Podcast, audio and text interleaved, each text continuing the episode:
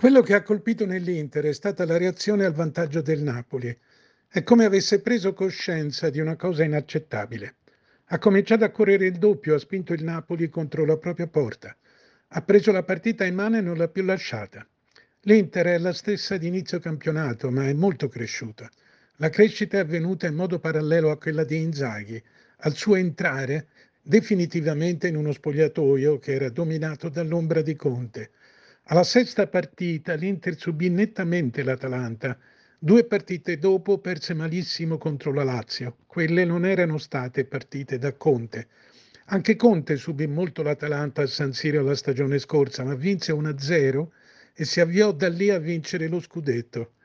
Oggi l'Inter è una squadra diversa, molto più cosciente di sé, sicura di essere sempre migliore dell'avversario.